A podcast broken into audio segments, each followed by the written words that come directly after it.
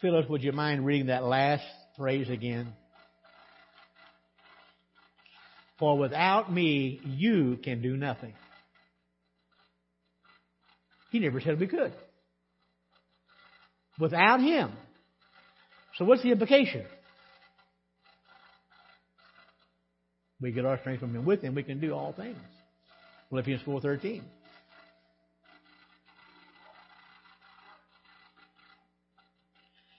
I don't know, Sister Ruby, if you remember this or not, but I remember years ago when he first began playing the organ for us. And I was here one day during the week, and I noticed you had a little, I think a three by five card on your organ. And the organ up here, and it said, I can do all things through Christ who strengthens me. You remember that, Ruby, or not? Oh, is it still there? Oh, okay, okay. I haven't looked lately. But yes, we can. He never said we could on our own. But he never said he couldn't either. He can do that. And so that is absolutely true. Apart from Christ, we can do nothing. But it's also true, through Christ, we can do all things. Isaiah 40, verses 30 and 31.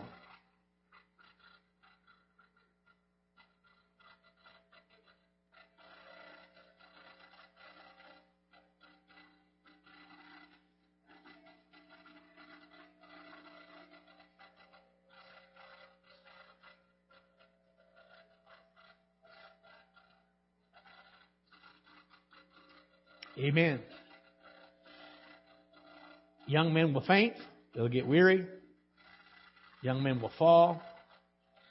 What's the key? Waiting on the Lord. If you do that, what happens? Your strength will be renewed. You'll run and not be weary, walk and not faint. Ephesians 6, verse 10.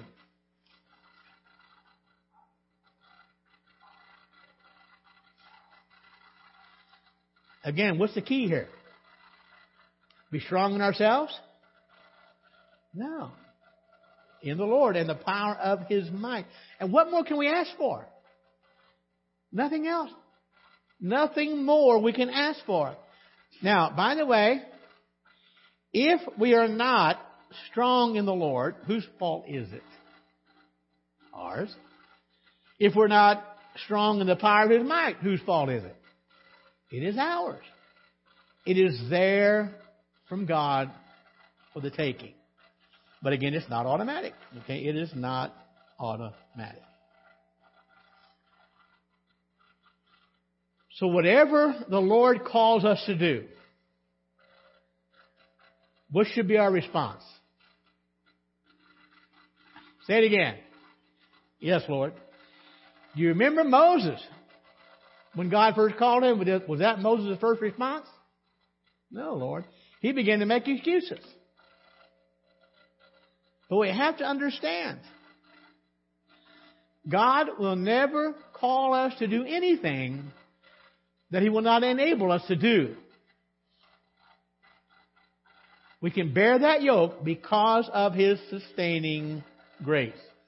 He will not call us to do something that He will not equip us to do the same for Him. Deuteronomy 33, verse 25.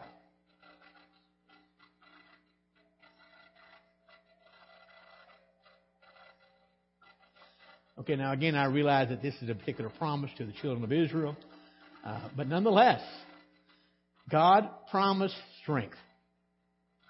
Exodus uh, 4, verse 10. That, I think that's right. Yeah. Please.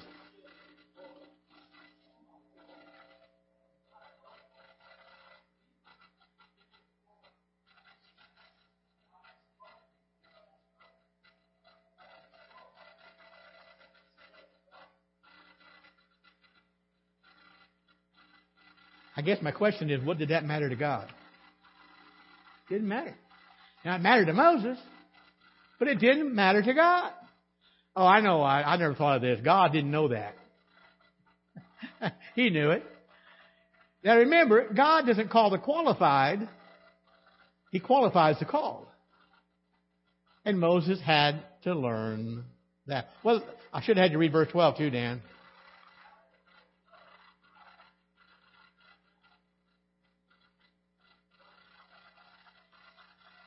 Okay. Moses said, wait a minute, Lord, I, you know I don't speak well. So God said, all right, just stay where you're at. No, he said, go. Now, if you, if you remember part of the story of what happened while they were in Egypt in the, in the later days, uh, Pharaoh was concerned about how rapidly the nation, the, the Jews were growing, or the Israelites were growing in, in number. And so he decided to make their job harder.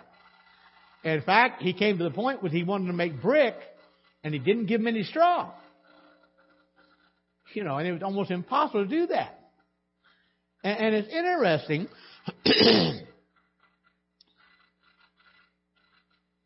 if God asks you to do something,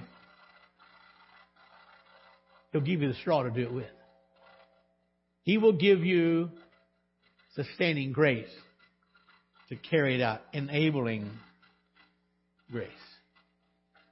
And so we can be like Moses, and make all kind of excuses. But God says, don't worry. I will be with you.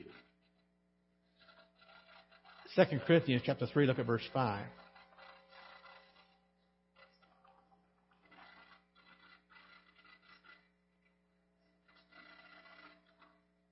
What's Paul saying here? Yeah, God's my strength. I mean, he realized what a tremendous responsibility he had in taking the gospel across the, world, the known world. And Paul realized in his own strength, there's no way he could do it.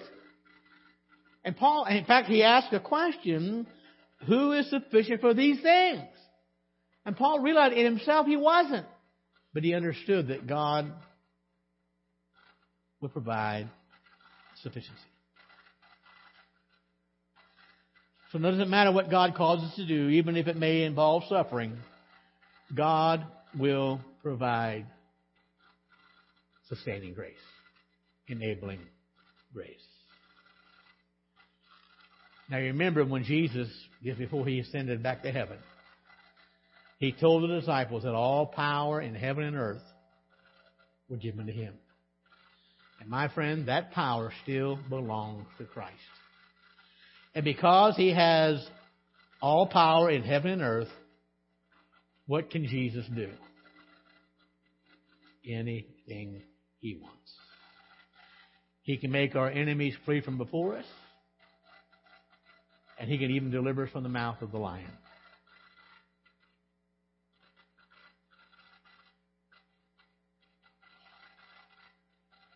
Don't ask me to explain it because I cannot. And I don't pretend to understand it except that God's in charge. But I do know that He will allow and has allowed His servants to be beaten and cast in prison. One example is Paul and Silas in Acts chapter 16. they're in the deepest of the prison, the deepest part of the prison. They are in stocks and bonds. And they are so discouraged. They hung their heads down and said, Woe is me. Is that what happened? No. They began singing praises to their God. I'm always reminded of the three Hebrew children. King said, If you uh, don't bow, you'll burn. And they said, King, you got it backwards. If we bow, we know we'll burn. And so the king says, Now, fellas, you know, I kind of like you guys. And uh, so I'm going to give you a second chance. I want you to think it over. And they said, King, we don't have to give it a second thought. We know, we know that our God is able to deliver us. The king also know this. If he chooses not to deliver us, he is still our God. What are they saying? What's your point? Yeah. No matter what happens. We know he can, but he might choose what? Not to. But it still doesn't take away from the fact that he can do it. He can. So, King, we don't need a second chance. Heat the furnace up. We're ready. So the yoke of Christ is easy when we live our lives for the principle of love It's easy if it's agreeable to our inclinations as the divine nature within us points to Christ. It's easy as we realize that God provides sustaining, enabling grace for those who wear it. The fourth thing is, it's also easy when we understand, hear me well, the reward for wearing it.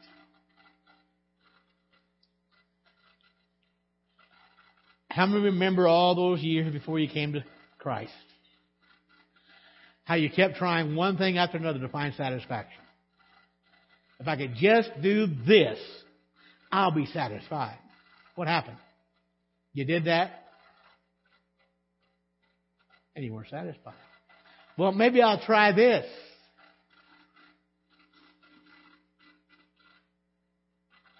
And so when, when we were serving sin, we spent our strength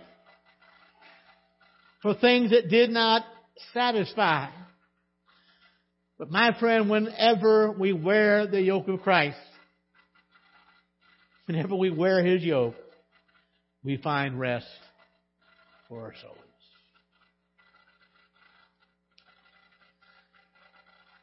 Whenever we spend the time, our time doing things to please ourselves, for our own honor and our own glory, I'll guarantee you this, you'll reap misery. You'll never be happy. But whenever we learn to deny ourselves, that's what Jesus said to do earlier in our text, Christ will be glorified and our lives will be filled with peace and joy. In fact, a joy unspeakable and full of glory. That's the joy he promises. Psalm 19, verse 11.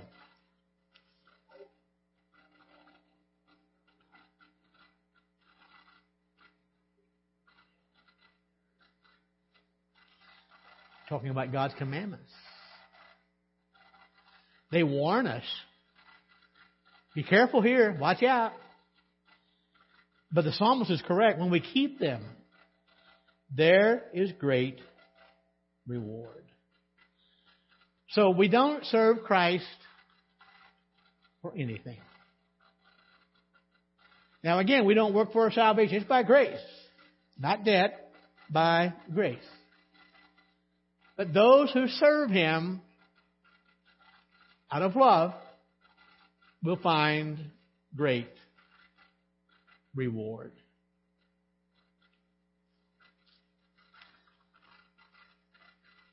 I will give you rest for your soul. How important is that? It's vital.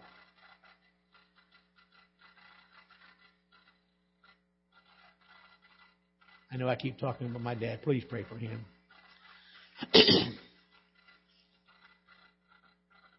he has been blessed beyond measure. He don't realize it. But the problem is he doesn't know Jesus Christ as his Savior.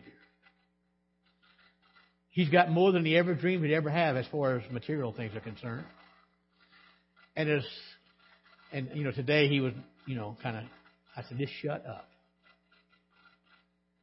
I said, you know, I, I said, Mike Grove just last week found out that his cancer spread. And it doesn't look good. I said, you got all this blessings. I said, you've got eight kids who love you because of your money.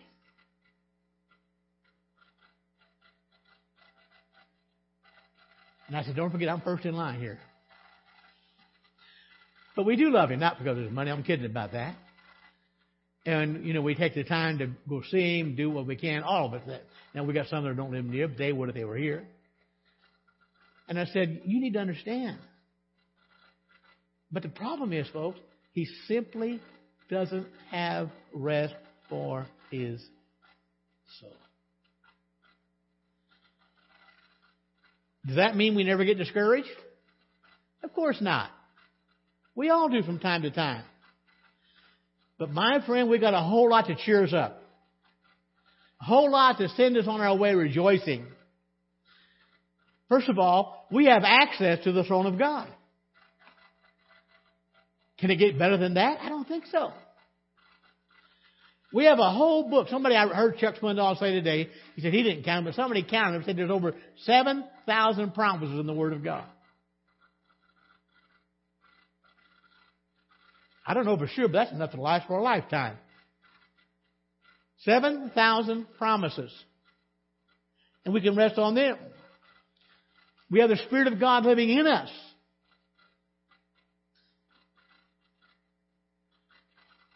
For comfort, for our soul.